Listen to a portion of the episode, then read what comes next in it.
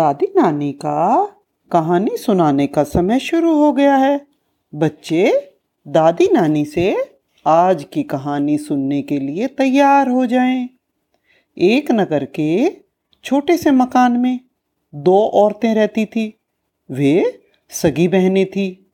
उनका नाम था चमेली और मालती। चमेली के एक लड़का था, पर मालती के कोई संतान नहीं थी। मालती मन ही मन चमेली से ईर्षा करती थी जेलस होती थी।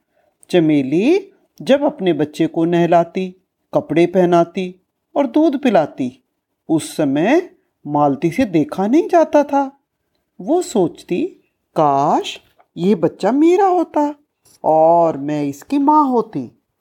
एक दिन मालती के मन में छिपा हुआ खोट बाहर आ गया। वो चमेली के बच्चे को अपने कमरे में उठा ले गई।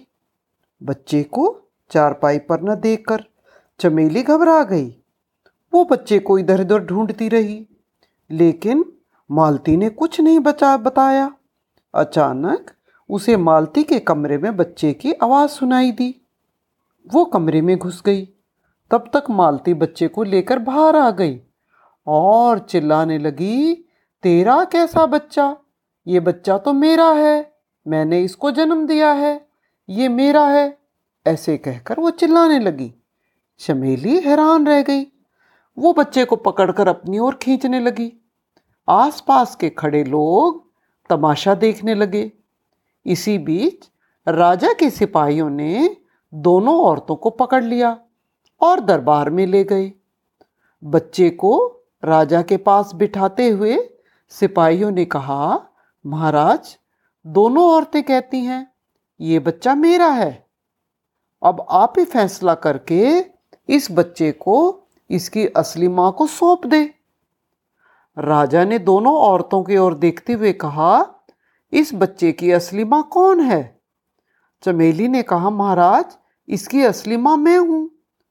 तब तक मालती बोल उठी, नहीं महाराज, ये झूठ बोल रही है, ये बच्चा मेरा है। इसे आप मुझे दे दें। राजा हैरान था कि आखिर बच्चे की असली माँ कौन है। अचानक उसे एक तरीका सूझा। उसने सिपाही से कहा, जाओ, एक तलवार ले आओ। तलवार का नाम सुनकर दोनों औरतें हैरान रह गई। उन्होंने एक दूसरे की ओर देखते हुए सोचा, कहीं राजा हमारी गर्दन तो नहीं उड़ाने जा रहा है? तुरंत सिपाही एक तलवार लेकर आ गया। राजा ने एक बार फिर गरजते हुए पूछा, मुझे सच सच बता दो, ये बच्चा किसका है? बस, दोनों ने एक ही रट लगा रखी थी, ये बच्चा मेरा है, ये बच्चा मेरा है। राजा ने कहा, ठीक है, हम तुम दोनों को ये बच्चा दे देते हैं। उसने सिपाही को ऑर्डर दिया, जाओ, इस बच्चे के दो टुकड़े कर दो। और दोनों को एक एक टुकड़ा सौंप दो। ये सुनते ही चमेली तेज़ी से चिल्ला उठी। उसने रोते हुए कहा, महाराज, मेरे बच्चे को मत मारो। उसे ज़िंदा रहने दो। इसे मालती को ही दे दो। मैं तो इसे देखकर ही जी लूँगी। मालती के मुँह से एक फूटा शब्द भी नहीं निकला। और चमेली के दिल में तो माँ की ममता छलक उठी। इस बात से राजा तुरंत समझ गया कि बच्चे की असली माँ कौन है। राजा ने सिपाही को आदेश दिया, ये बच्चा चमेली को दे दो, यही इसकी असली माँ है। मालती का सिर तो शर्म के मारे झुक गया। राजा ने कहा, तुमने एक बार झूठ बोलकर राज दरबार का अपमान किया है। राज दरबार को इंसल्ट किया है, मैं तुम्हें इसकी सजा दूँगा।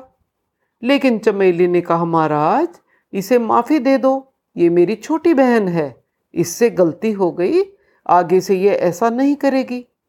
बड़ी बहन की बात सुनकर मालती को बहुत शर्म आई और वो अपनी बहन से माफ़ी मांगने लगी। तो बच्चों, आज की कहानी यहीं ख़त्म होती है।